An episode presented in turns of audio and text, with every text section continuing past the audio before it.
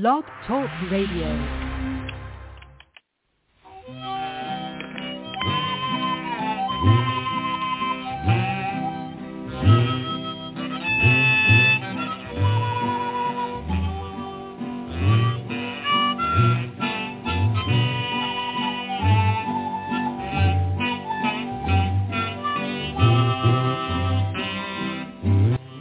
Welcome once again to the Lucky Mojo Hoodoo Rootwork Hour, brought to you by the Lucky Mojo Curio Company in Forestville, California, and online at luckymojo.com.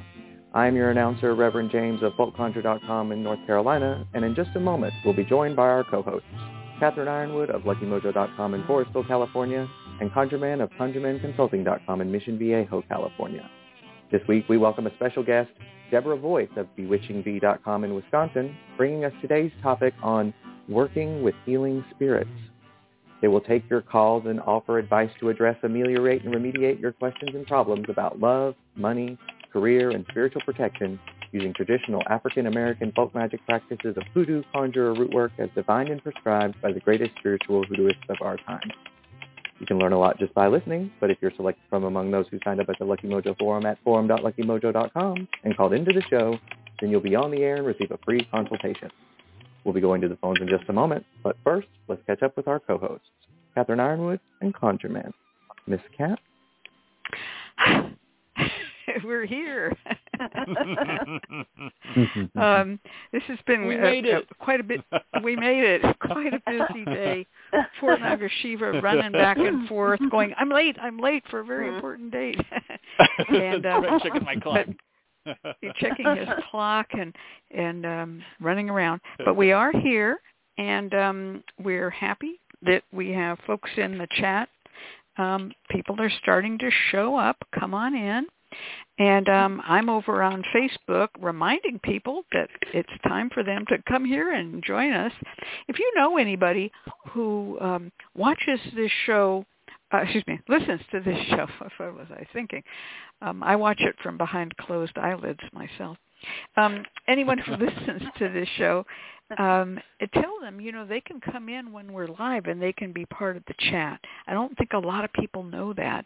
We get so many listeners who come in, uh, you know, months, weeks, years later. And it's kind of cool. We do have all the shows archived. But we always feel pretty cool when we have a nice little group in the live chat. I mean, no, you know, you we're no TikTok stars or Instagram influencers or, you know, YouTube golden play people, but we do have a nice group of people who show up in the chat. And I just want to give a, a thank you to all of them, people I recognize, um, Tony I, uh, Reverend Art, um, Dr. Sweets, um, Angela L., uh, Hey Maganda, Wickway is up, and then the other one, the person I can never say correctly, Tioga maybe, or Tioga, or Dom Christ. Christ. It's Dom Christ. That's right.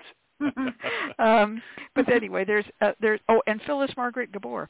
So there's a bunch Right. of folks in the um, uh, and and Phyllis has a little note here in the chat.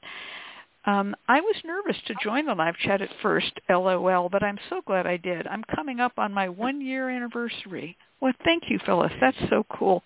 Um, because what happens with the live chat is that people who um, contribute ideas, I'm kind of the one in charge, and I sometimes will bust in when someone's talking, say, "Wait a minute!" before it scrolls past. We've got something here in the live chat. There is no moderator here; it's just me, and um, and I'll say, you know, this person's asking about that, or you know, uh, have this to add, and so we can then have a little bit of a dialogue between the the chat room folks and the presenters and our special guests.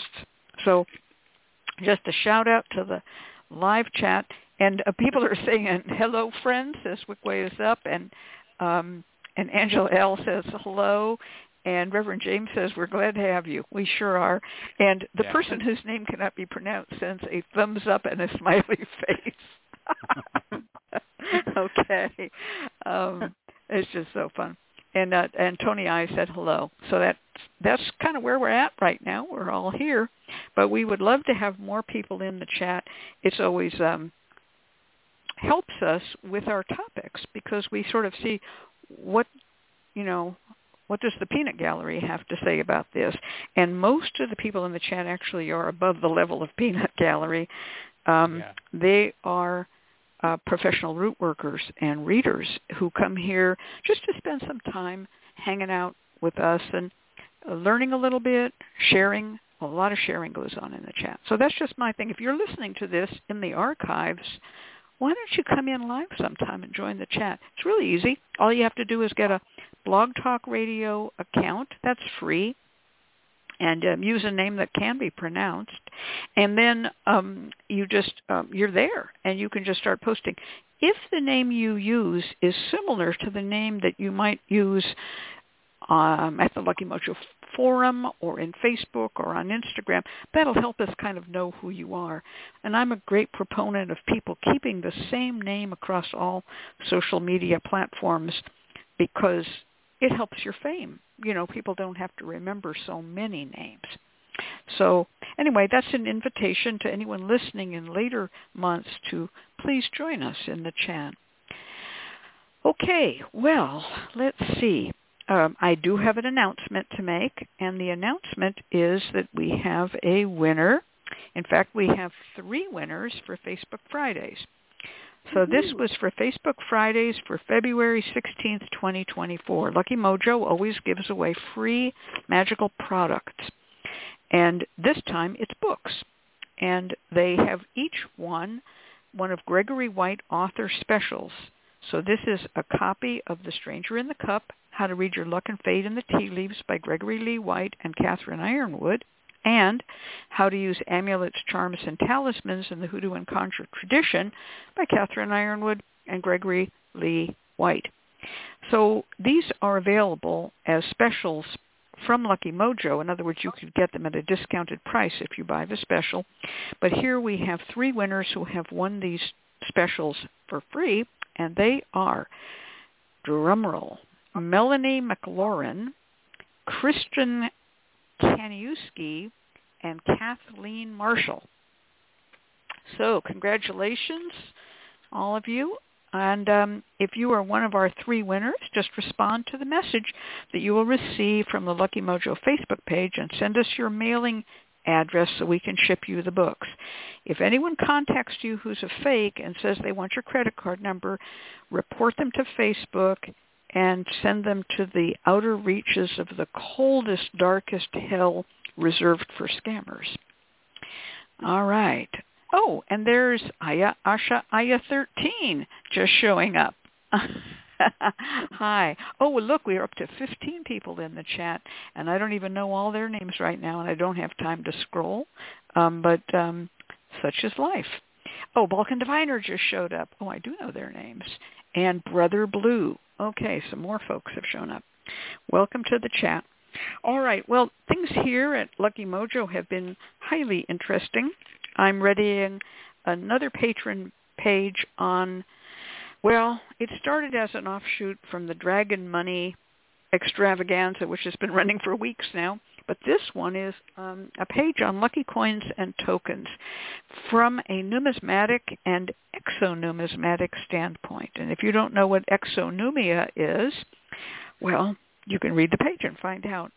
And this page will is supported by my patrons, who I thank you all, every one. But it's not going to hold back for a year. It's also going to go live on the day it's released because it's a category page at your weight and fate from which the Dragon Money page is a dependent. And um, oh, if you all run wikis or encyclopedias, you understand that you have categories and then you have pages. And so it's kind of weird. You can't hold a category back and make the pages first because then you can't find the other pages. You got to make the category first. So thank you, my patrons, for your indulgence. It's going live on the 21st. And this will be a look at everything that we think of as coins, bullion, and exonumia with pictures. We have everything um, from, of course, dragon coins, silver dimes, Indian head pennies. It's all going to be there. The lucky ones, the fun ones. We even have a, a vintage to it a real vintage Tuit from 1972. and if you don't know what a Tuit is, um, they're a little a little token, and they come in several shapes, but the round ones are particularly special. And this one happens to be a round it, uh, made of brass. So there's going to be a lot here on collecting amulets, talismans, coin charms, and um, and a little bit of you know numismatic uh, technology and terminology and and uh, thought goes into the page. So that's what I've been working on all week, having a lot of fun with my darling Nagasiva, who's really into all of that stuff too. And um, you know, you read this page and you'll know your obverse from your reverse for the rest of your life. so that's it for me. How about things in your world, ConjureMan? Things are, are going quite well. I hope that everyone had a fantastic week and uh, uh, a really good uh, Valentine's Day. Uh, after a really robust discussion about how to find true love. I think I mentioned that I've been doing quite a bit of love work the past several weeks, uh, and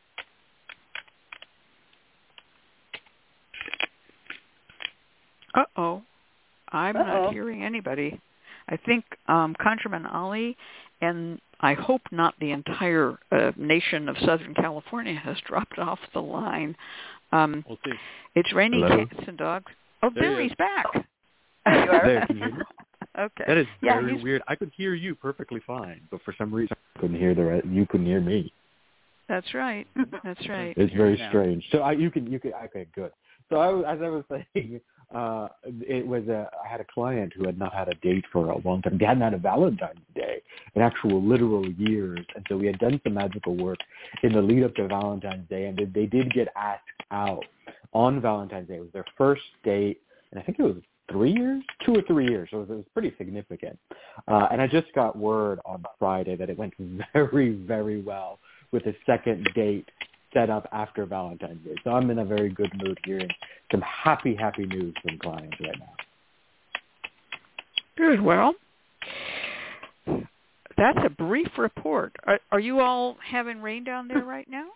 We're not, but we are slated to have it very soon. And I'm I'm sitting here going, oh God, after the last rainstorm, Yeah, how much well, more can we um, take? It's pouring here. We will oh, send Oh, it no. your Which way means- just as soon yeah. as we're done with it. when, when it pours up there, the next couple of days it makes its way down here. So we'll see Yeah, this by yeah. tomorrow or Tuesday. Yeah, it's really it's really interesting talking to people in California because we're like this one long continuum, but Yep. you know it takes the weather it takes a little while you know to get down there, but it'll get there and it'll drench y'all because it's drenching us. They're saying now that Um, um, great. we're going we are having more rain than uh, all of last year.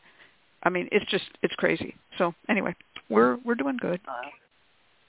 Um, all right, well let's bring in our guest. Deborah Voith of Bewitching Bee. Hello, Deborah. Hello.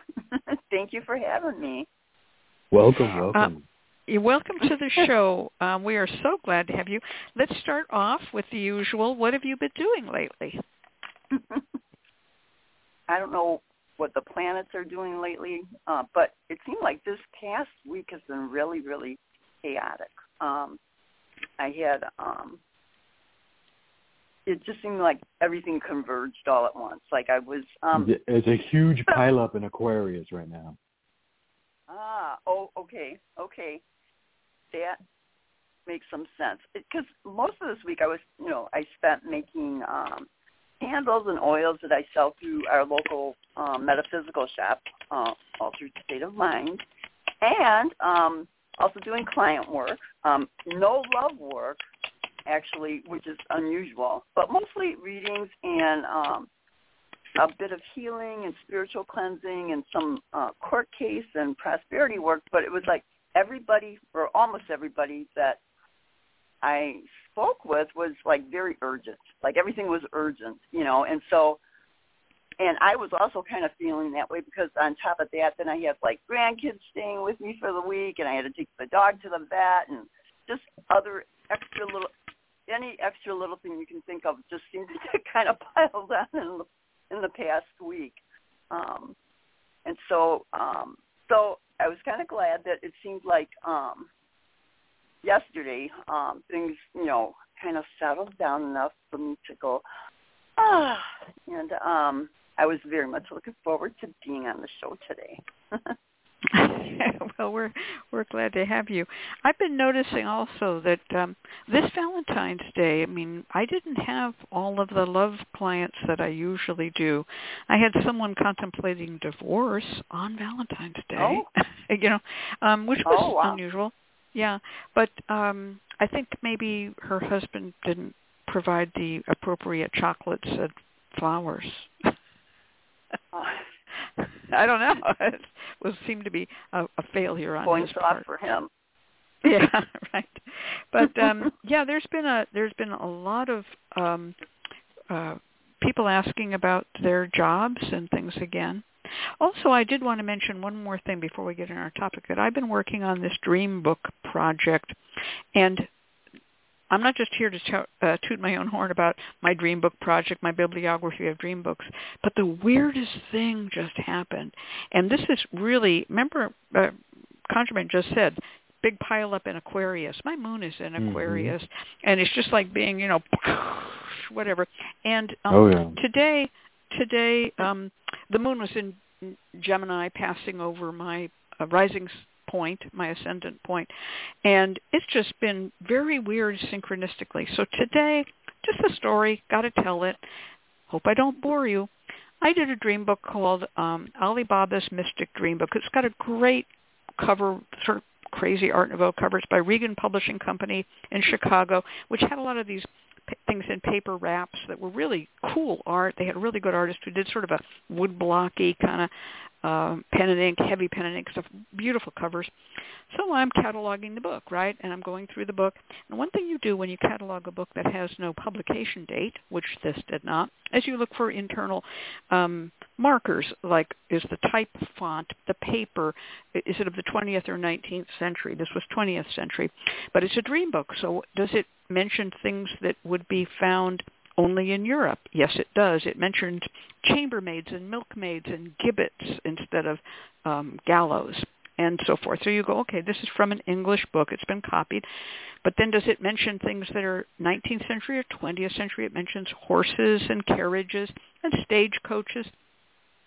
Unlike some of these books that carried on into the 40s mentions of dreaming of a slave, which is really creepy considering that slavery ended in 1863, but they're just reprinting this text over and over and over again. This one had no slaves, thank God, but it had uh, no automobiles. It had no cinema. It had nothing. So it seemed, you know, like it was an early book. So then you're left with the pages and pages of advertisements for other books in the back of the book. So I found the strangest things. That there was a whole listing of all the books of Upton Sinclair, who was like this super radical socialist guy who ran for governor of California. Probably ConjureMan knows who I'm talking about, right? He wrote Mhm. The Jungle. He wrote King Cole. He wrote these muckraking uh, books about um, the meat packing plants. Yes. And there's this company has this whole listing of his books. Well, those books I can date, so I know now, you know, when this book was in. But there's also another set of books on another page. They're only books about California, and one of them is the biography of Joaquin Murrieta, and he was an outlaw in California. And his biography, which was fictionalized, was written by a Cherokee man, and is considered to be the first novel, or perhaps the first biography written either one it's the first by a cherokee in english in 1854 and i'm like what is this doing here? But it was translated into spanish. The guy who wrote it um who went under the name of yellowbird um, that was his cherokee name but he had a, a, a john Rollin something or other was his was his American name. He was the first editor of the San Francisco, uh, excuse me, of the Sacramento Bee newspaper, and died in 1867. So I'm what is this book doing here? And then it says translated from Spanish, and I'm like, this book wasn't written in Spanish. So down the rabbit hole, and I found out that the book actually was translated into Spanish, but had fallen out of print. Somebody retranslated it in English mm-hmm. and published it. Mm-hmm. And I'm like, okay, this is obscure as hell. It just had a limited edition of a mm-hmm. thousand copies on handmade paper. And I'm going, I'll never find that. The very next book on the page is a California cookbook. And I went, oh shit, I know that book. Uh. My mother cataloged that book in her book, California in the Kitchen. And that's the book that taught me how to be a bibliographer and how to catalog books. I worked with her at the age of 12 and 13 years old. We worked on it for several years. And that book, um, A California Cookbook, is weird on many accounts. It's all these society matrons, but it has a whole section called favorite kosher recipes that these Jewish society matrons contributed and my mother told me that we were related to them and of course I found out later we were related to them and I'm going what the hell am I doing here that was in 1960 that book came out in 1918 and here it's 2024 and I'm still cataloging books and I just had to share that because that mm. was so hmm. freakish. So my mother's catalog of cook of early California cookbooks became famous. It's quoted all the time. Wow. and this book, a California cookbook, is like Glozer number 347 or something. I mean, she numbered them, right? And there's only 18 copies known. And I'm like, here, I'm looking at this dream, I'm cataloging dream books. And I realized how much like my mother I've become and all of uh-huh. this is happening as the moon is gloriously passing through Gemini. And I have Gemini rising. And guess what? My mother was a Gemini. Um, oh, wow. With, oh, yeah. Oh, yeah. She was a Gemini. And so this is like just a weird callback. I just had to mention this. You know, yeah uh, sometimes my um, what do I say my presentation persona and my real personality don't quite line up. Today was one of those. Gosh, you know, I was 13 years old. I was cataloging. I learned how to catalog. Here's this book. Oh my God. anyway, so crazy, huh? Wow. Yeah. That is right. really a lot wow. of synchronicity today. Yeah, yeah. It's just the whole thing. I mean, I don't know books. I'm a bibliophile. Okay. So anyway, if you go to if you go to Facebook or um, later on today at some point on Instagram, you'll see Alibaba's uh, Mystic Dream Book. Um, you'll see the cover. These are all eventually going to be online, by the way. I mean, on a on a web page. Yeah, uh, Hey Maganda said it's a gorgeous cover. Oh yeah, every one of Regan's handbook series has a beautiful cover like that. They're all gorgeous. Don't know the artist yet. I'll find out. I won't give up. All right, now we have a topic, healing spirits. Well, I guess that was a librarian spirit, not so much a healing uh-huh. spirit. but that was the spirit of my mother, the librarian, kind of waving from 1960 Remember the Fleischhackers. Remember Steinhardt Aquarium. We're related to them. Just so strange, huh? Okay. So, Deborah, let's talk about healing spirits. You take it away, and you oh, yeah. you have the floor. Oh, okay. Um, well, there there are so so many healing spirits, and um, I guess I would um, I'm going to speak to like my favorite spirits to work with for healing, which um, at the top of the list I think is Dr. Jose Gregorio Hernandez. Um, mm-hmm. I also really like to work with Saint Dymphna, um, and she's for you know um, mental health and emotional stress. Um, Matt Talbot for alcohol and drug addiction.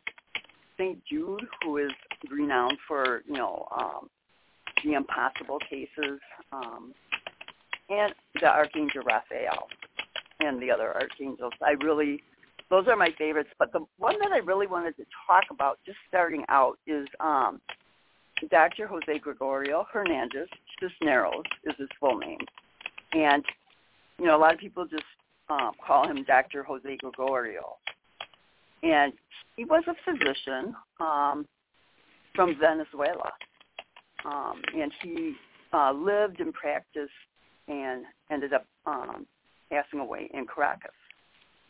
Um, and he's um, um, used to do a lot of um, treatment for the poor, um, and even brought them medicines with his own money. Um, and with the arrival of like the Spanish flu in Venezuela, he um, attended the contagious people, and um, then he died in 1919 after being struck by a motorist. Um, and his remains are housed in um, the La Candelaria Catholic Church in Caracas, Venezuela. I started to become um, more interested in him when my um, a family member, my um, my son's wife, Tabitha, uh, is from Caracas, and um, her family is uh, very much um, aligned with Dr. Jose Gregorio, and so um, he had a couple of different experiences where um, a, a good friend of uh, Tabitha, her son, um, her little boy, got cancer, and we did like a whole um, uh, group. Um, Tabitha did that where they um, had everybody sending prayers to Dr. Jose Gregorio um, with um, with really good um, good results. Anyway, can I just jump? thing, Can though, I jump in? Oh, Can sure, I just jump sure. in about something about him? His specialty was he was a diagnostician. He was a general practitioner, and he specialized in two things: diagnosis, particularly of bacterial diseases, and he also believed in getting um, medicines to the poor. Carry on. I just wanted to say that he was a real yeah, doctor. no, He's not. The, yeah, this is not some woo-woo spirit. Okay, go ahead. Yeah, yeah, and he, yeah, and um, thank you for saying that. I think that actually, I, I kind of got goosebumps. I mean, he really, um, I believe, and I have a little story to go with it. I believe he remains very, very busy on the other side, uh, granting miraculous healings. And uh, after talking to Tabitha and her mother uh, and her sister, um, they had an experience that we were talking, and we suspect that he sometimes works along the lines of acting as a psychopomp, um, meaning a spirit who guides the dead to the other side.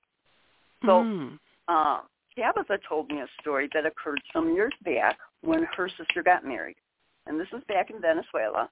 And after um, Tabitha's father had passed away, her mother first noticed upon replaying a videotape that was recorded of her sister just before her, her wedding. And there was a painting behind her sister. And this painting was named after one of her father's favorite songs, which was um, Alfonsina El Mar, or Alfonsina and the Sea, which was positioned right behind her sister as she was being filmed. So then it was later, upon replaying this tape and looking at the painting that was behind the sister, that they saw the face of Dr. Jose Gregorio Hernandez. And the family instantly felt that this was the image of Dr. Hernandez coming through to let them know that their father was okay on the other side. And Wow. yeah, and this ended up being a very, very healing experience for the family as they grieved their loss. And, and now that was years ago, but upon talking with Tabitha just recently, she was able to contact her sister, who lives in England, and send um, this film clip to her. And I, I looked at it, and I was able, I clearly saw the face of Dr.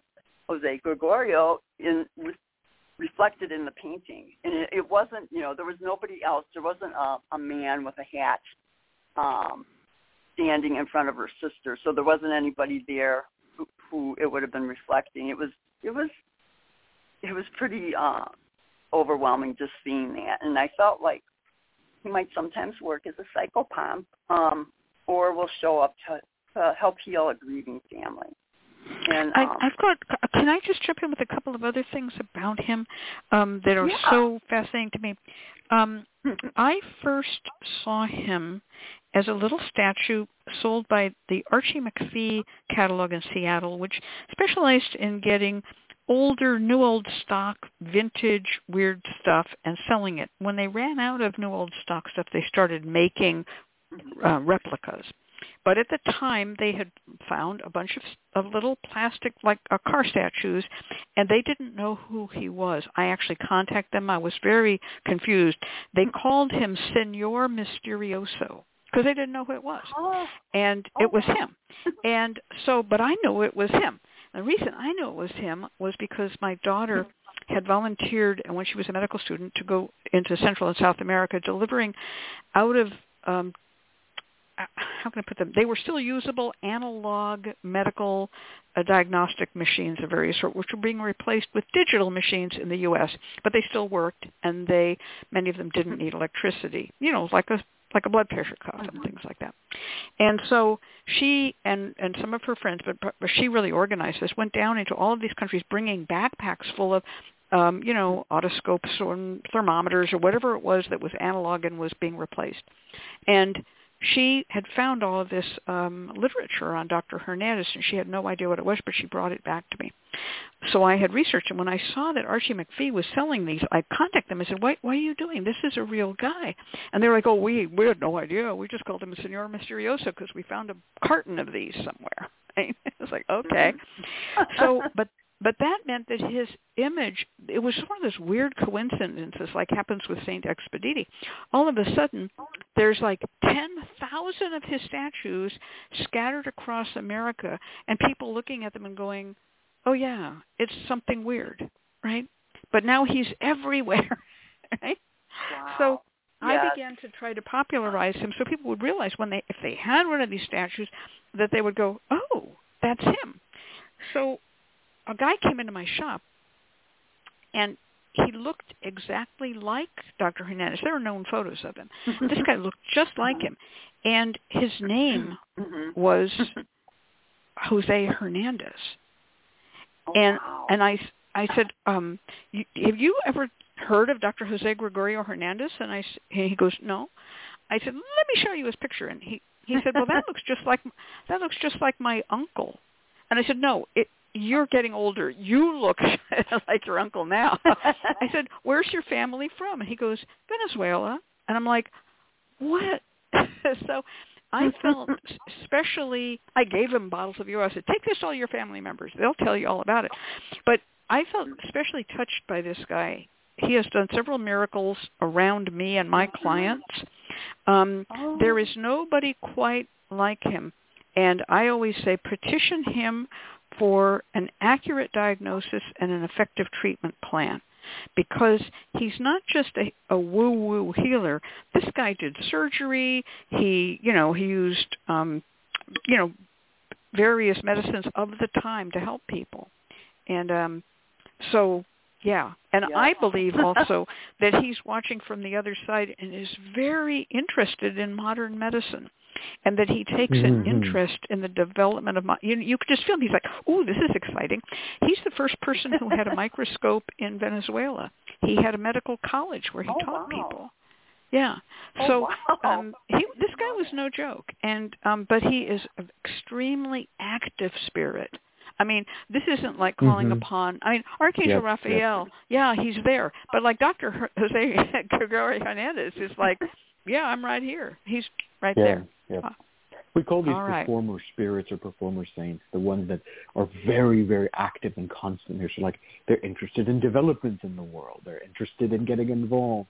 Uh, particularly in sort of the folk Catholicism of Latin America, they do distinguish between the sort of entities that can help you, but they aren't necessarily as active, like like Archangel Raphael, as you pointed out, versus entities that are deeply, deeply involved and sort of come through constantly, like Dr. Jose Gregorio Hernandez.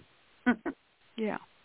Well, let's go on to the next one because we do have to cover some t- space here.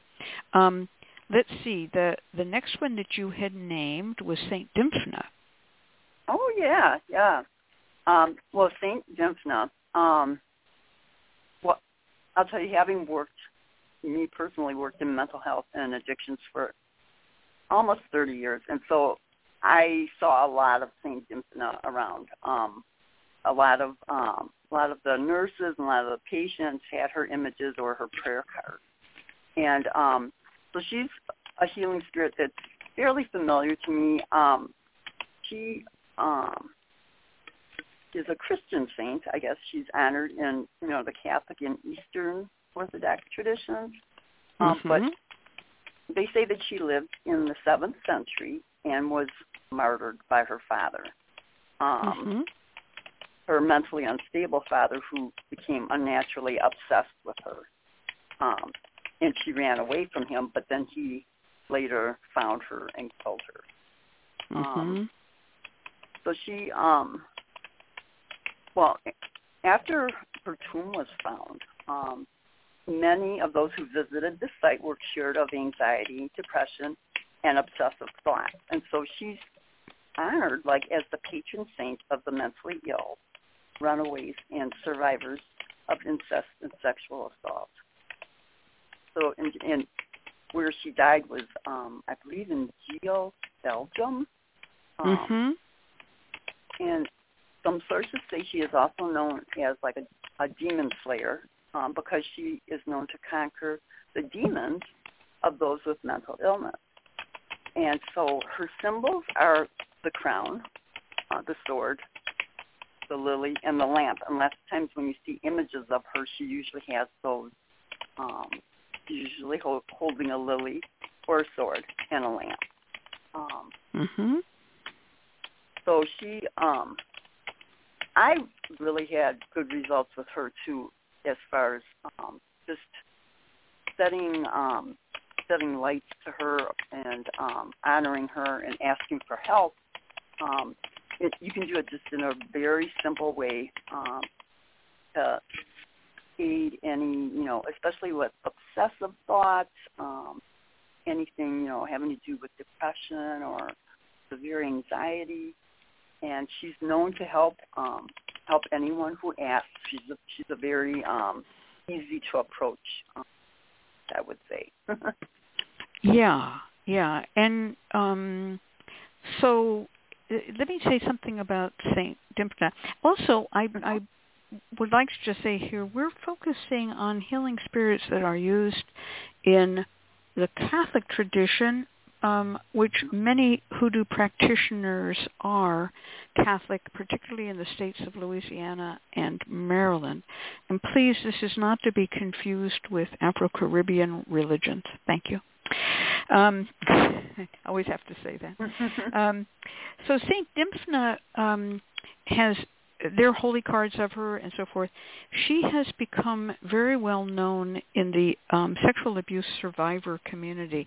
She was known, and there have been shrines to her for hundreds of years, having to do with mental health and the fact that she was killed and um, buried in Belgium and so forth but Mhm. um, she has become known more recently now that I would say since the 90s when sexual abuse survivors have begun to talk about what they went through and those who are Catholic have sought her out and she is um, an amazing comforter and counselor to those.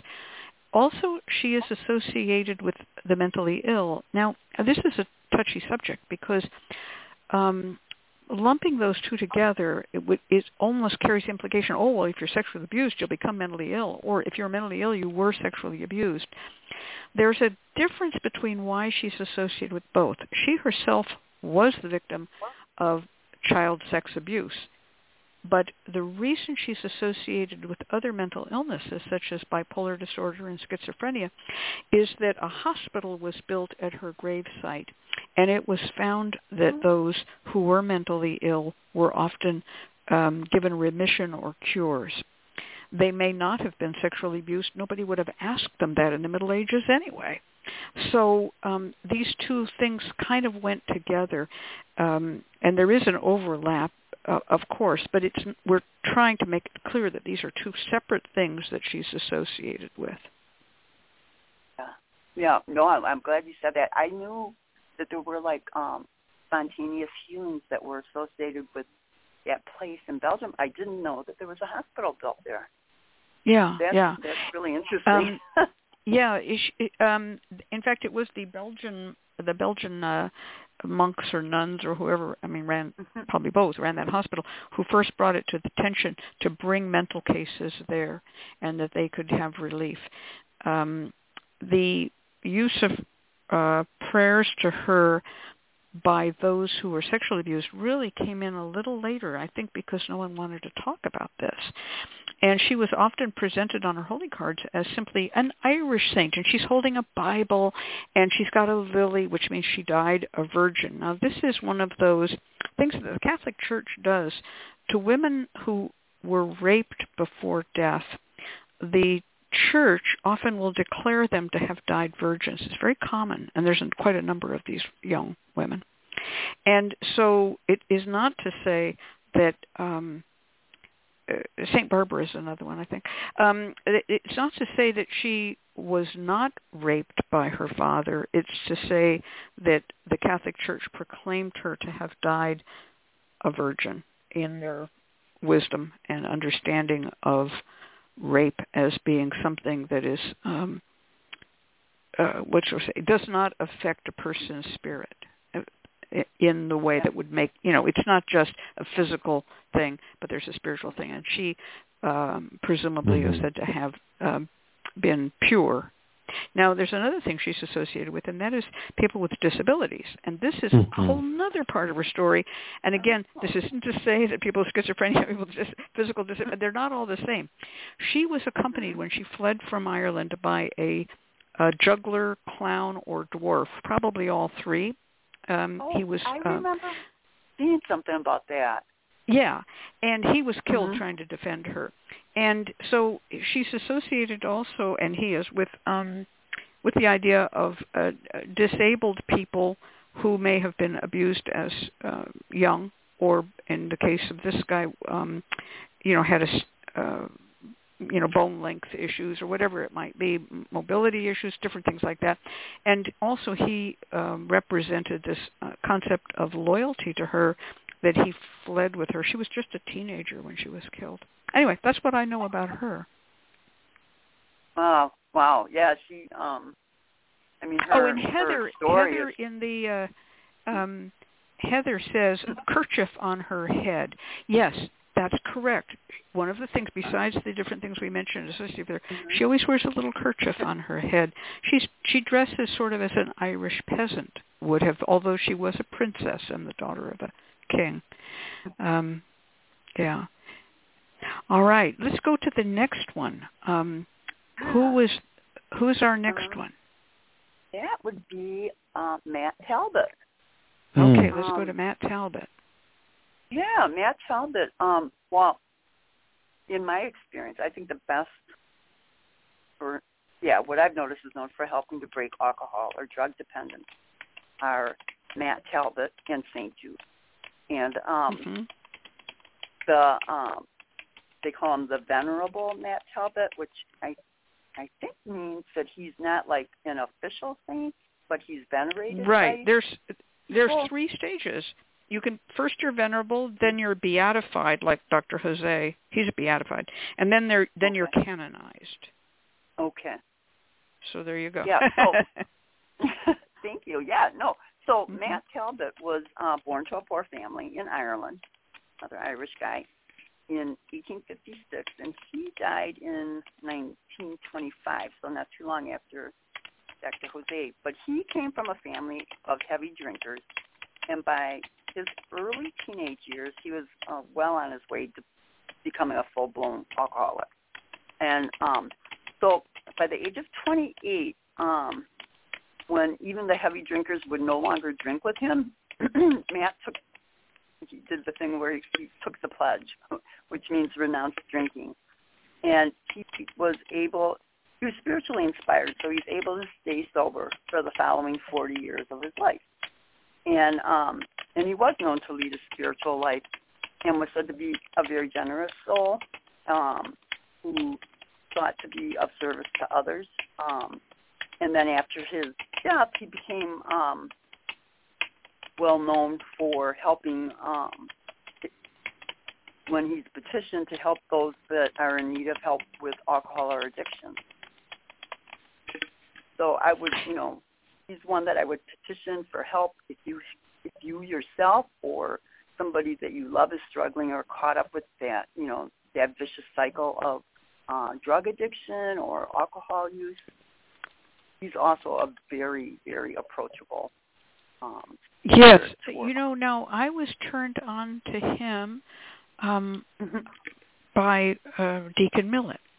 Yeah, Deacon And, Millett, um, the spirits who work with him. Deacon Millett has has um, spoken very, very highly of his work. People who are associated with um, Alcoholics Anonymous and um, uh, often who are Catholic often call on him, but he is, according to Deacon Millett, not restricting himself to helping Catholics. None of these spirits really are. Um, Mhm. and that's another thing we need to mention here. You don't need to be a Catholic to approach these spirits uh, Nope. or even archangels. Um, and so, um, but Matt Talbot um, was known for helping those who were in what we would call skid row or, you know, down and out type people. Mhm.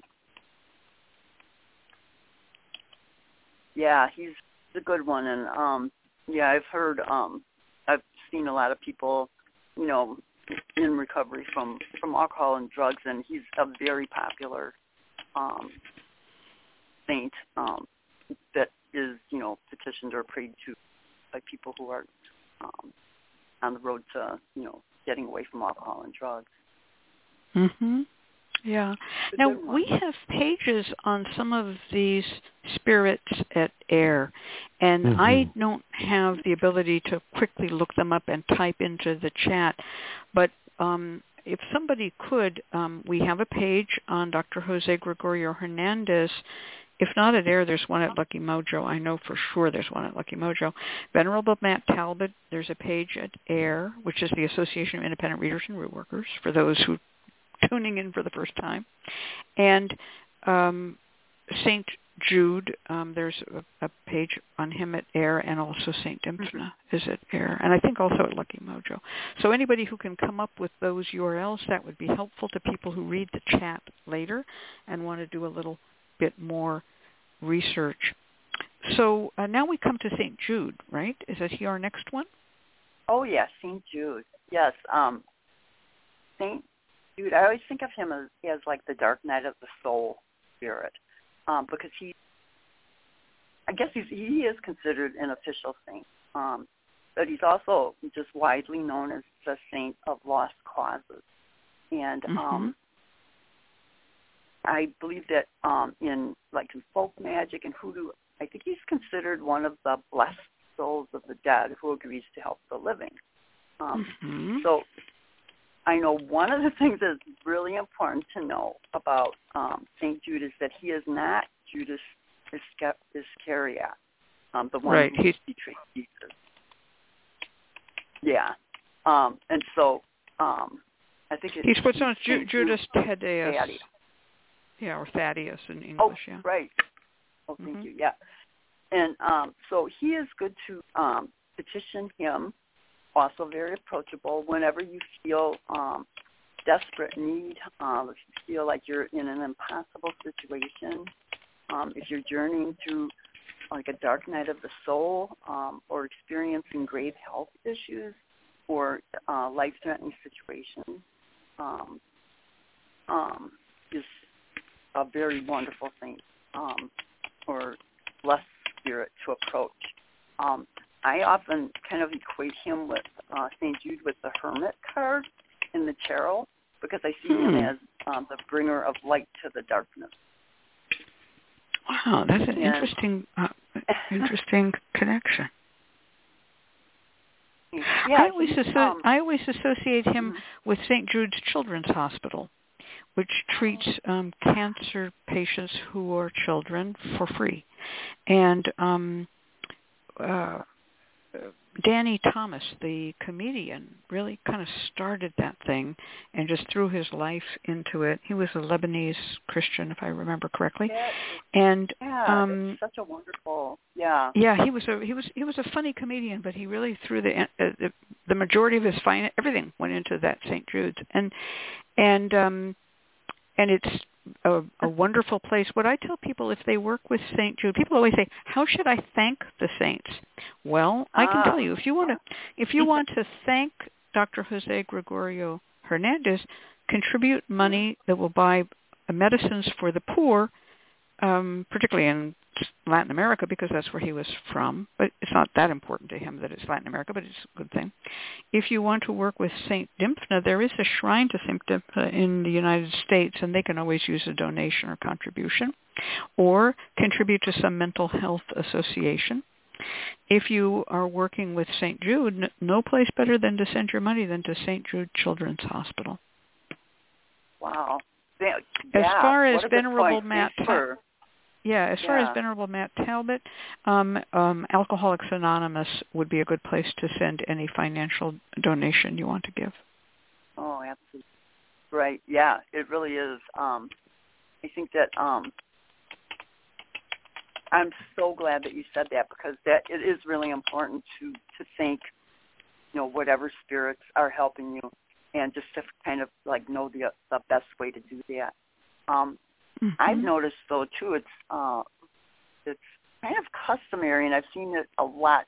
Although we don't, you know, a lot of people don't have like the paper newspapers delivered to them anymore, but um, a lot of people will publicly um, acknowledge and, and thank St. Jude for his help after Mhm. he's answered their Mhm. prayers, you know, and so they'll take out a Mhm. newspaper. They used to be taking out a newspaper ad, but now you maybe see it more like on statements made like on social media, um, thanking St. You know, people come to the Lucky Mojo forum and Mhm. um and post, you know, thank you Saint Mhm. Expediti for helping me, and that's those. There are threads for most of those spirits and saints in the Lucky Mojo Forum, and you are perfectly welcome to post your thread. They will then appear as active topics, and anyone coming to the forum looking at the clicking the active topic button will see that somebody put down a thank you to that saint. So it's a good way to go. Oh, that's um, lovely. Yeah. And so uh, now let's go to um, our last one would be um, the Archangel Raphael. Is that correct? Is that who we're Oh, who's next? Yes. Okay. Yes. First thing I want to Archangel say about the Archangel Raphael, first of all, Archangel Raphael is not Catholic by nature. Archangel Raphael probably was a um, Canaanite deity, but became a Jewish archangel, and now is a Catholic saint. And I think also the Muslims have recognized Archangel Raphael.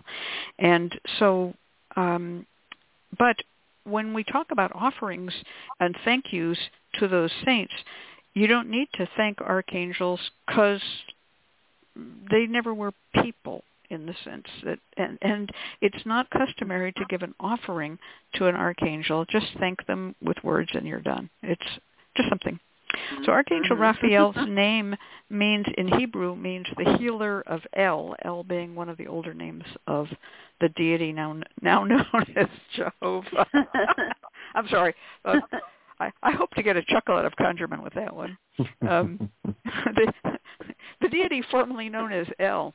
Okay. Um, Yes. Anyway, right? Um, but uh, Raphael means the healer or doctor of God. Mhm, mhm.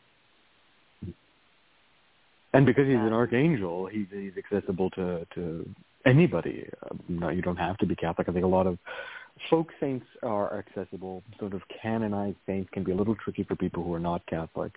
Uh, but angels are incredibly powerful, and, and Raphael does come through in in incredible healing uh, practices, both in like healing and magic, but also in like things like, hey, I have to go to surgery. Can can someone please watch over me as I'm dealing with surgery?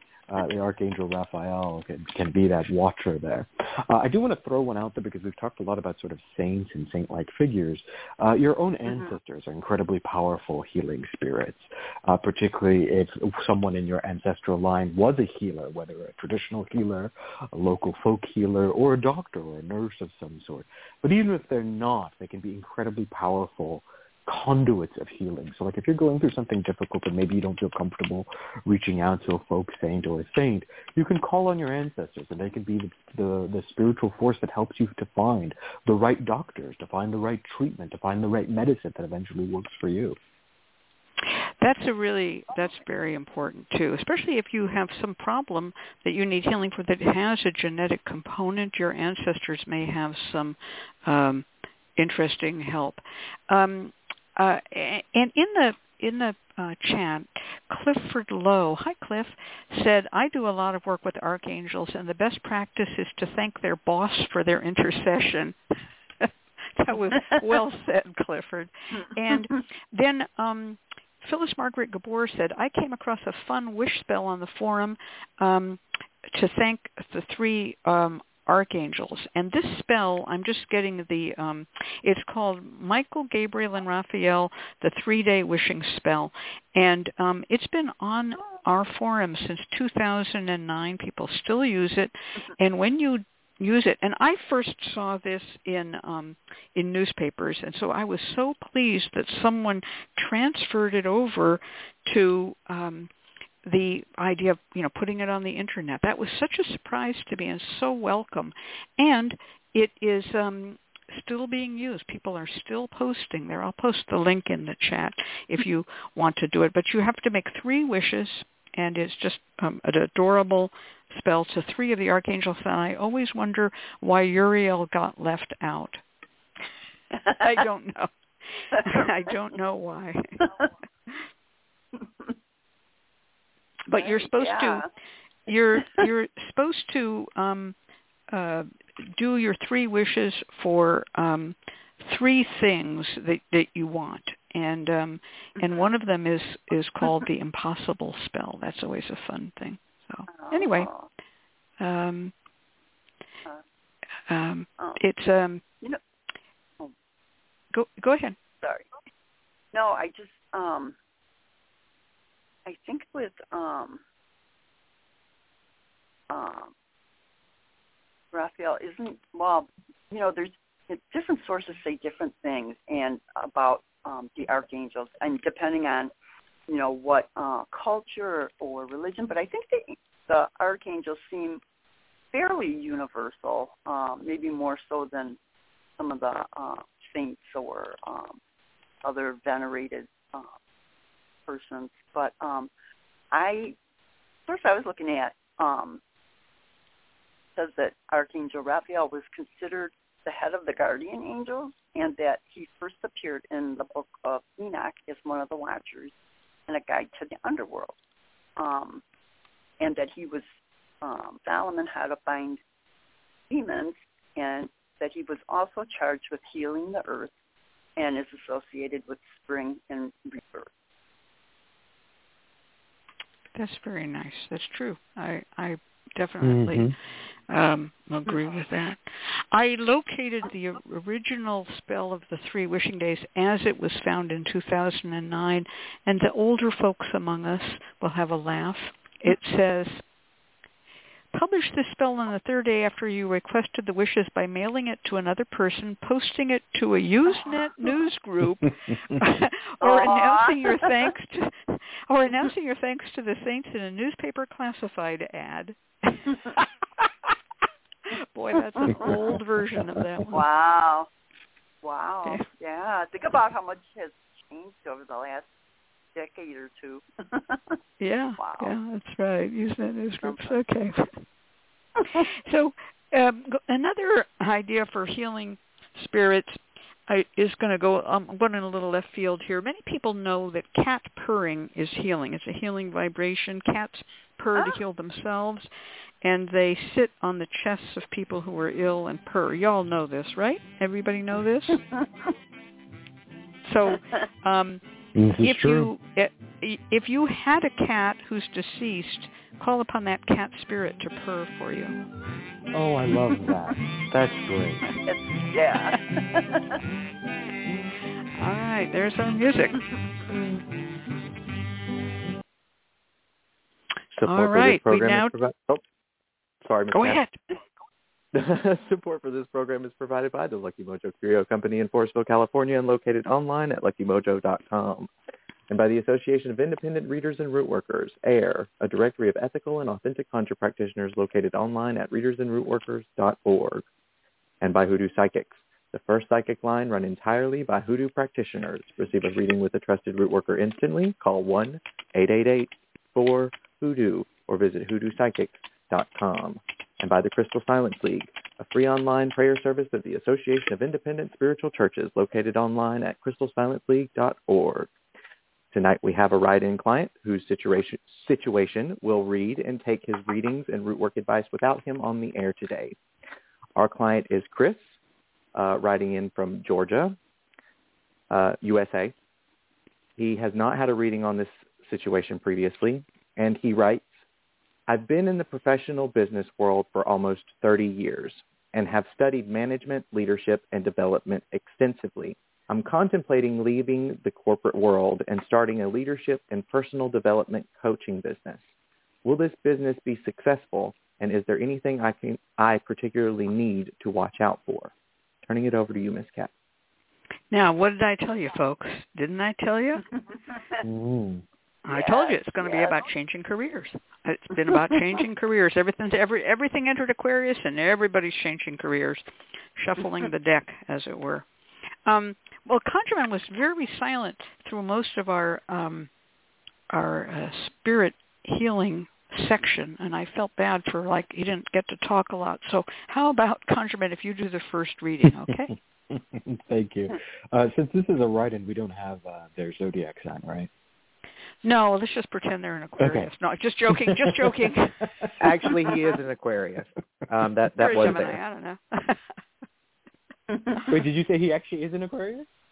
Yes, he is an Aquarius. no, Aquarius. that was it. He is oh, an that is Aquarius. too valid. Yes, he did write Oh, with that fuck all. Another That is synchronicity synchronicity. Oh wow. Hey, hey, am I a psychic? Gosh, That is yes. so good. I love that. I love that. Yes. Well, uh, it's a very fitting question, uh, Chris. Hopefully you can hear the sound of my voice. Uh, the pile up in Aquarius is happening, as Miss Cat Rutley pointed out. People are asking about shuffling the deck. Uh, and so I have actually shuffled the deck, and we've pulled a few cards here uh, and seen, and we're trying to take a look and see what the future sort of holds for you in regards to this. Uh, so the first card that we have is the Two of Pentacles, and the Two of Pentacles shows us an individual juggling two coins that they're bound together and they're sort of standing on one foot. This is a person who is indecisive, a person who is sort of thinking about things, weighing their options, uh, who's worried about the choices that they make.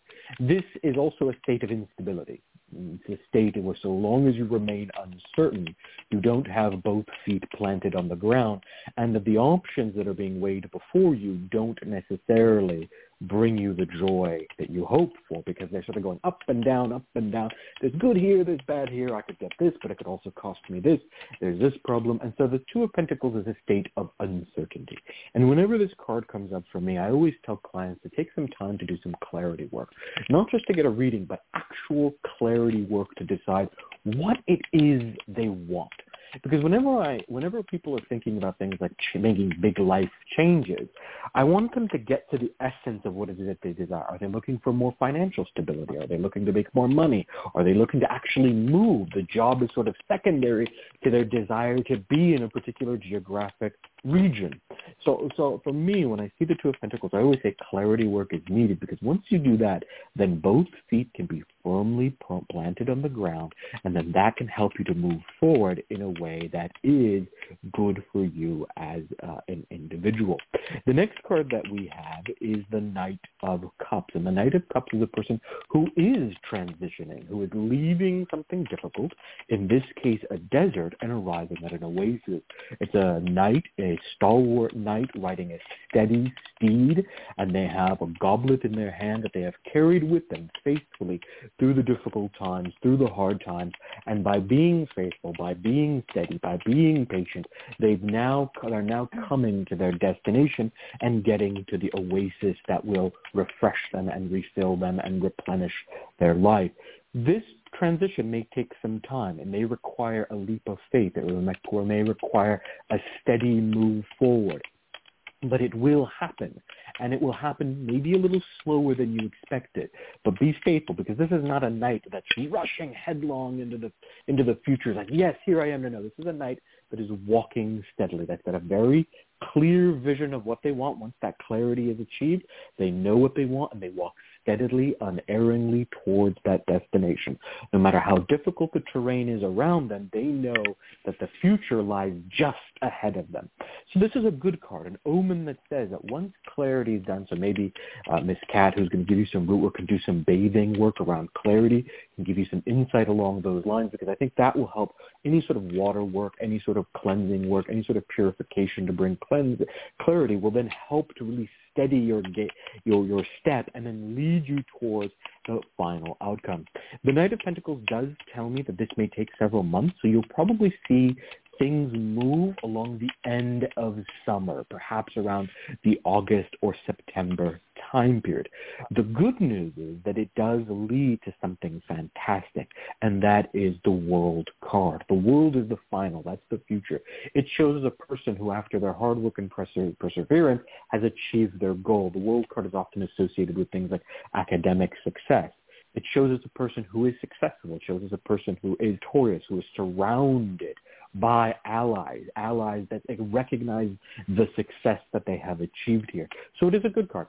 It tells us that in the long run, while this transition may start, start off unsteady, that the decision may start off unsteady and that there may be a lack of clarity, that once work is put in, what effort is put in, through that Knight of Cups and you unerringly move towards your destination, even if the transition is a little bit slow, that the end result is one of victory, being surrounded by allies who recognize the victory and the success that will bring you both material success and spiritual and emotional satisfaction.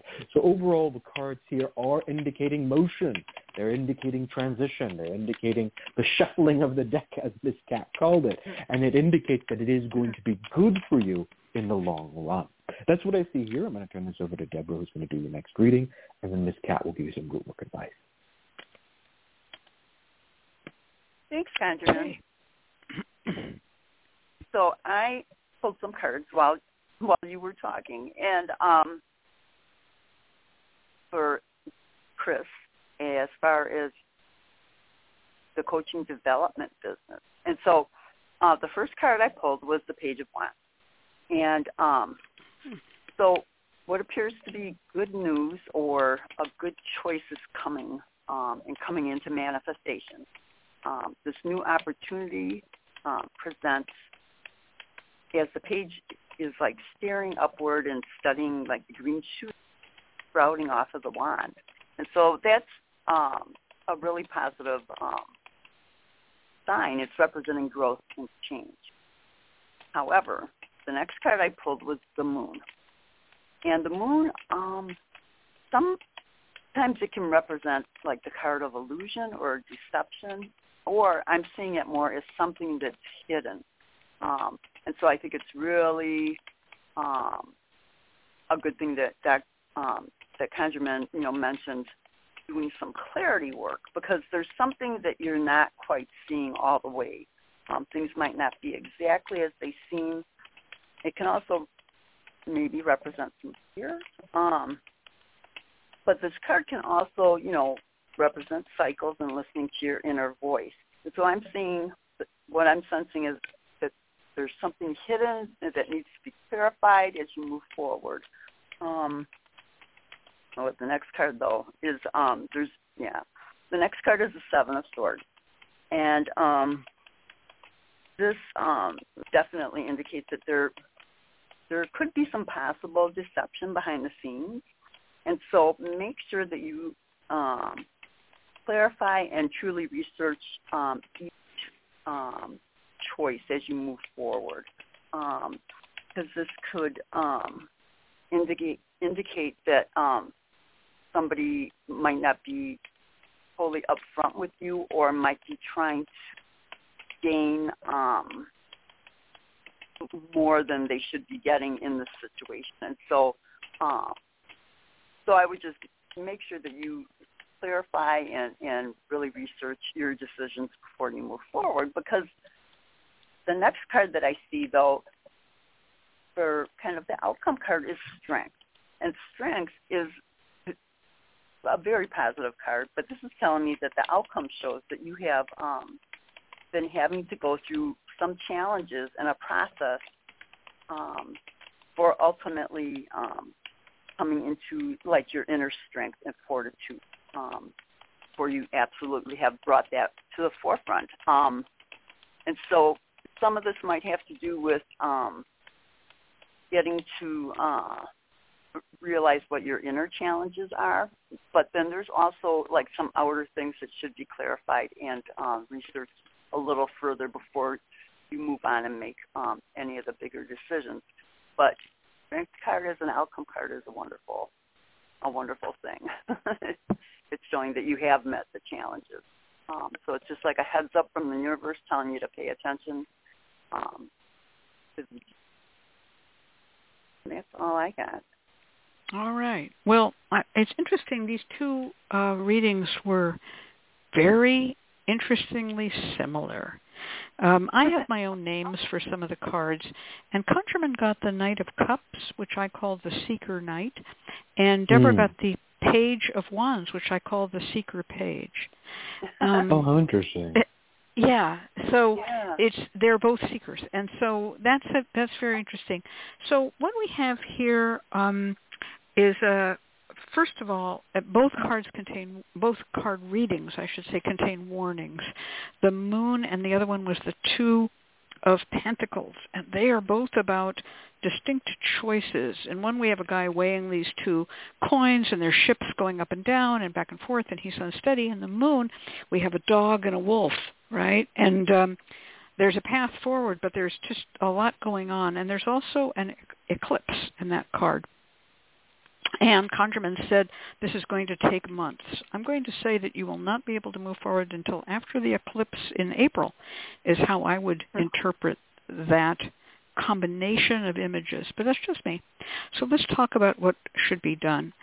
I'm a very practical person who thinks that if you want to embark on a new career choice, don't wrap your old one up first. Don't quit, but start all of the um, planning. When I was young, they used to talk about the end of the dinosaurs and the and the little mammals that ran around, um, you know, in the dinosaur nest, and they were the survivors when all the dinosaurs died.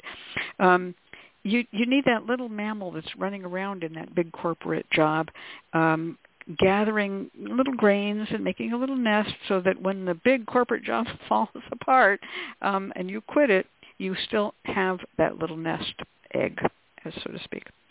So um, I'm going to say that I'd like you to start with naming your company. You have this idea for a leadership and and uh, and you know uh, helping company. Um, give it a name. Um, commit to that name. Get a logo designed if you're not an artist yourself.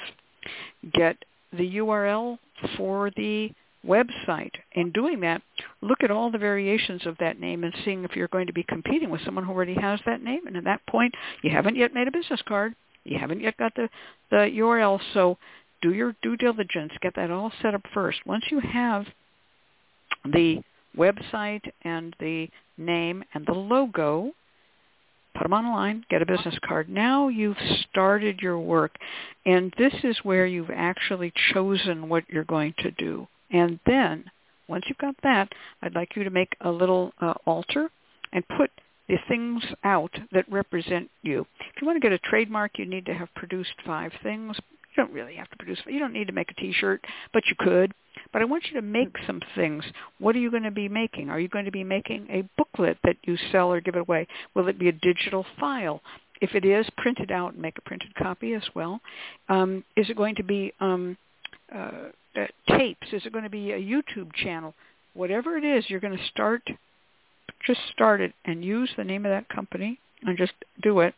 When you've got something that you can lay on the altar, I want you to put it on the altar, and then I want you to prepare yourself with a bath for clarity because we, we still know there's some difficulty here. In fact, you might want to bathe with a clarity bath the whole time you're getting all of your bits and pieces and bits and bobs together. So use some clarity uh, bath crystals or you can use some clarity oil in a bath. And um, you can use, if you want to like use herbs, you might want to use eye bright, which is an herb that strengthens your eyes and your inner eyes as well. And um, any herb that has to do with the kind of work you're doing. You were kind of vague about it. Leadership, well, that could be any kind of, you know, John the Conqueror. It could be anything. But I would like you to make yourself an herb bath or just buy one of the herb baths we make at Lucky Mojo and or that anyone makes. for clarity and then also one for strength. You need two baths. And um, when you've done that, we're going to use some candles because there were candles and we had the cups and then that was the bath. And then the next thing is you're going to uh, come out of the bath and you're going to light some candles for your progress. Now we have the uh, the idea of this page of wands carrying this candle forward. So light a candle, have all of those symbols of your of your new business around the business card and the logo and all of that on the altar. Make it very pretty. Take a photo of it to memorialize what you're doing. Light the candle and publish it. Publish the picture. And that's to declare your territory now. It's yours. Now, uh, you still may be employed at that corporate job, but now you've declared yourself and now you can start working and moving forward. And um, as I said, I think there are going to be people who will lie to you, and I think that um, both uh, ConjureMan and Deborah mentioned this. Be very cautious asking for investments of money. Be very cautious investing money. If somebody says to you, I'll make you a website for a bunch of money, be cautious. I think someone's going to try to take advantage of you. So this is a warning. Um, you don't need to have super fancy everything. You don't need all the bells and whistles. You just need a social media presence. You need uh, paper presence, um, business cards, and you need a spiritual presence. But watch out. So to protect yourself and protect your money, you might add a little alkanet your altar. That protects your money from being taken by unfair advantage. And um, you could burn a candle for your uh, crown of success, but just add a little bit of alkanet to it, the, the candle as you burn it. I think that's about my um, my ideas of um, what I think should be done. Do either of you have something to add? Do you, Deb? No, I thought um, I love the idea of taking a photo of um, of the uh, setup for the spell um, and just kind of capturing that, like it's marking the beginning of it. Um, mm-hmm. I like that. I like that thought a lot. and like I said, I would not inaugurate this until after the eclipse in April. I'm very mm. sincere about that. Just wait. Uh, get get all your ducks in a row. What about mm-hmm. you, ConjureMan? Do you have anything to add? I do. I think uh, the idea of waiting a little bit here before you inaugurate this work is, is a really, really good idea. Um, I'm, I think I'm getting a very strong indication that some type of lucky talisman is encouraged here to sort of just increase your luck uh, along the mm-hmm. journey because there's going to be some bumps along the road and there's going to be some mm-hmm. false starts and the environment may seem hostile initially to this transition that you're going through even though the outcome is very good. So I think getting yourself a lucky coin or something like a mercury dime, even a lucky mm-hmm. rabbit's foot, any type of lucky object that you then smoke and some good luck incense that you then carry on your persons, just as sort of like an increased luck charm um, is going to be good here. So it's slightly more generic rather than a directed for, form of conjurer root work.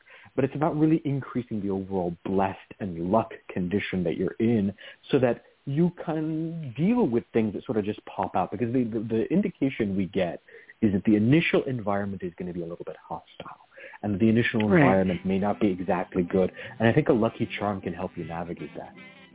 Yeah, and beware of fraud. Um, don't fall yeah. for it. Okay. All right. Well, there's our music. I I wish you all the luck in the world. Let us know what you do. We'd love to know about it, Chris.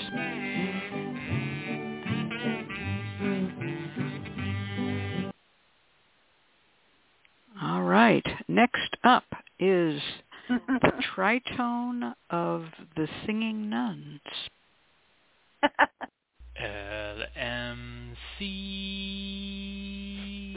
You're listening to the LMC Radio Network, broadcasting out of Forestville, California, on the World Wide Web at luckymojo.com.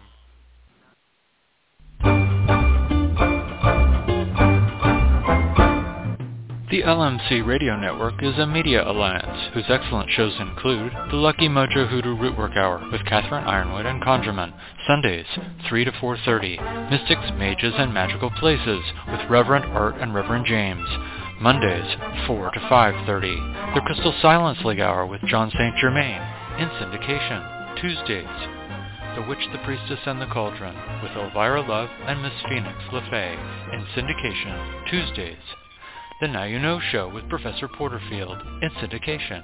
Wednesdays, and The Witch, the Priestess, and the Cauldron with Elvira Love and Deborah Voith, Thursdays 4 to 5. All times Pacific, add 3 hours for Eastern, sponsored by the Lucky Mojo Curio Company in Forestville, California, and online at luckymojo.com.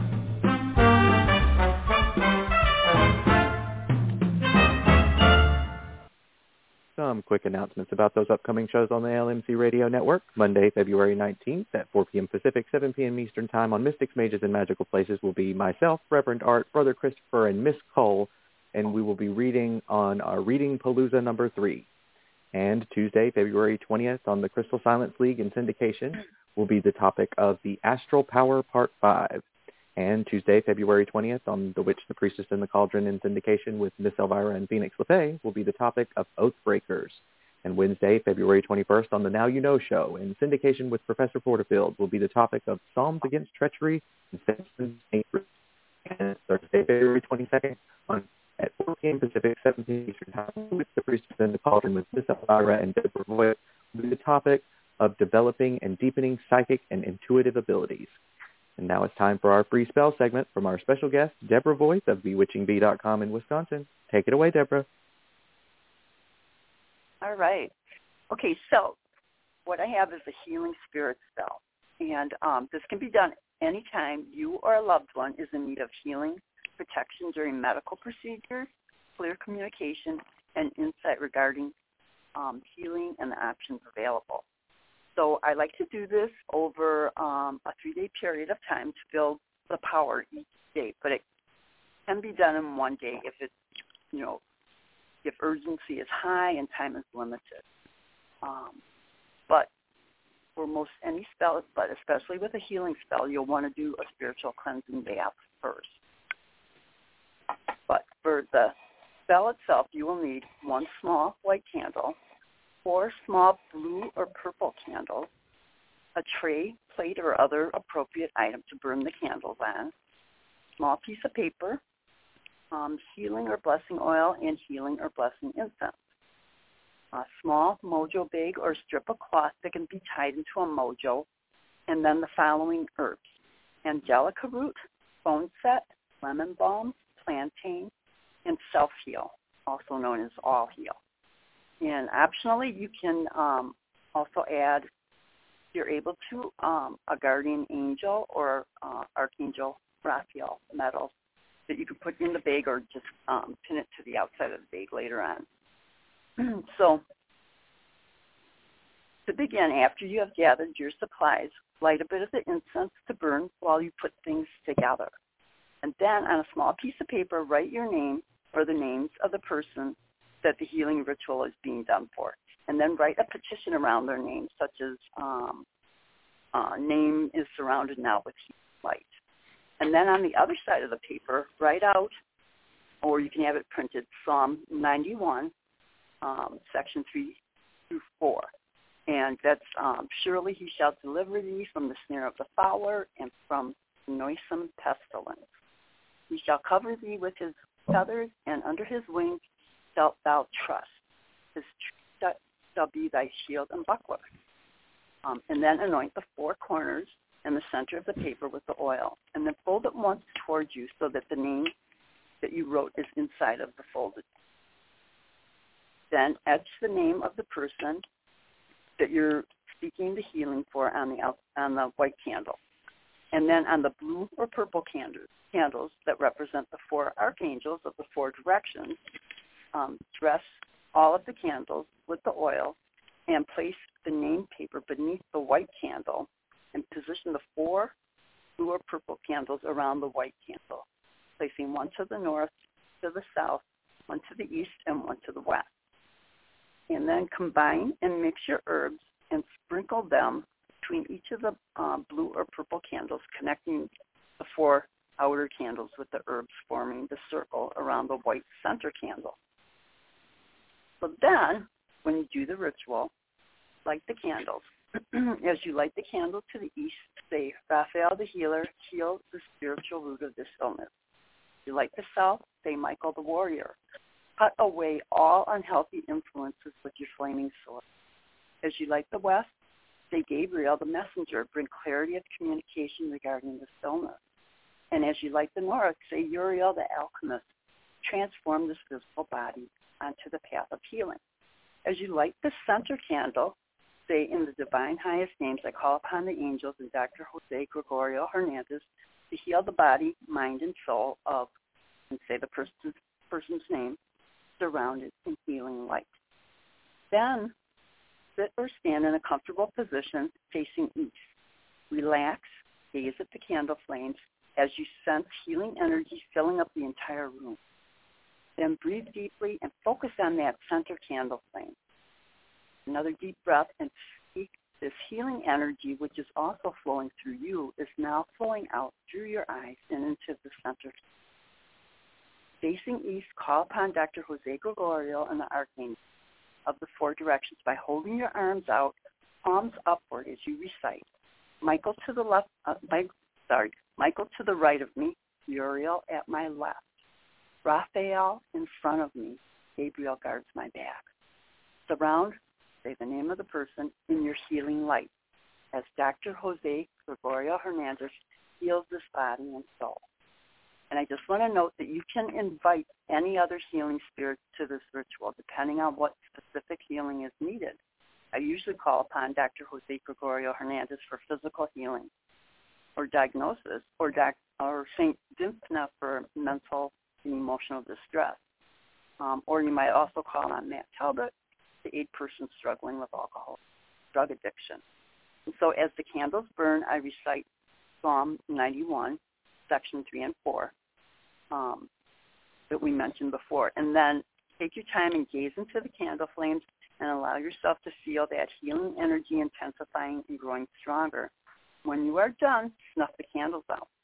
And then on the second day, burn the incense, light the candles, and face facing east the same actions and words that you did the first day. And then you snuff the candles out. And then on the third day, burn the incense, light the candles, face east, and repeat the same actions again, only this time allow the candles to finish burning all the way down. Then take the herbs, a little bit of the melted wax, and the name paper, and the, if you have a medal, in the medal, and place them on top of the paper which you've written all or part of Psalm 91. Um, after that, fold it up and put it into your mojo bag or cloth. Um, and then you can dispose of any other items at the crossroads. Um, toss east um, to draw healing to the person and toss west to send illness away. And always remember to thank the spirits. and that's it. Wow, that was that was very very, Very very, thorough. We're going to have to teach you to talk fast like Reverend James yes, does. yes. I know, I know. I'm sorry. All right, that's okay. We're going to turn this over to Reverend James, and now we're going to listen to him talk fast. Miss Cat and ConjureMan, and thank you, Deborah Voith of BewitchingBee.com in Wisconsin for being our guest this week. We invite you to join us next week when we will have yours truly of FolkConjure.com in Western North Carolina bringing the topic of unusual figural candles. Once again, we come to the end of another Lucky Mojo Hoodoo Rootwork Hour brought to you by the Lucky Mojo Curio Company in Forestville, California. You can find Miss Cat via the Lucky Mojo forum at forum.luckymojo.com and ConjureMan at ConjureManConsulting.com in Mission Viejo, California. I'm your announcer, Reverend James, joining you from FolkConjure.com in North Carolina. The Lucky Mojo Hoodoo Rootwork Hour can be heard every week live on Blog Talk Radio at 3 p.m. Pacific, 6 p.m. Eastern Time, and the shows are available in archive via luckymojo.com forward slash radio show.html. From all of us at Lucky Mojo, I'd like to thank you for being here and invite you to tune in once again next week at this same time when you will hear the familiar strains of the Memphis Jug Band playing the Jug Band Waltz. Thanks, everybody. Bye. Thank you, Reverend James. And now we do have at least one or two verses. We can thank Deb for that fantastic spell. That was Yeah. really good. Thank It was you. really good. Oh, thank re- you. really good spell. Um, and um, I don't have much more to add. Um, if you um, want to become a patron of mine, please go to patreon.com and look me up, Catherine Yronwode, and send me a couple of bucks, and I'll make a bunch more free web pages for you. Well, then we come to Deb. Do you have any news you want to tell us quick about what you have upcoming? Oh, just um, yes. This week, um, Thursday, we are doing uh, Elvira and I are doing a show on uh, psychic and intuitive development. Okay. So, that be So that's going to be on the Witch, the Priestess, and the Cauldron. All Yeah. right. And what about you, ConjureMan? In 15 seconds. No updates, but everyone have a fantastic week. Yeah. All right. All right, everybody. Good night. Uh, nice. Bye bye. Night.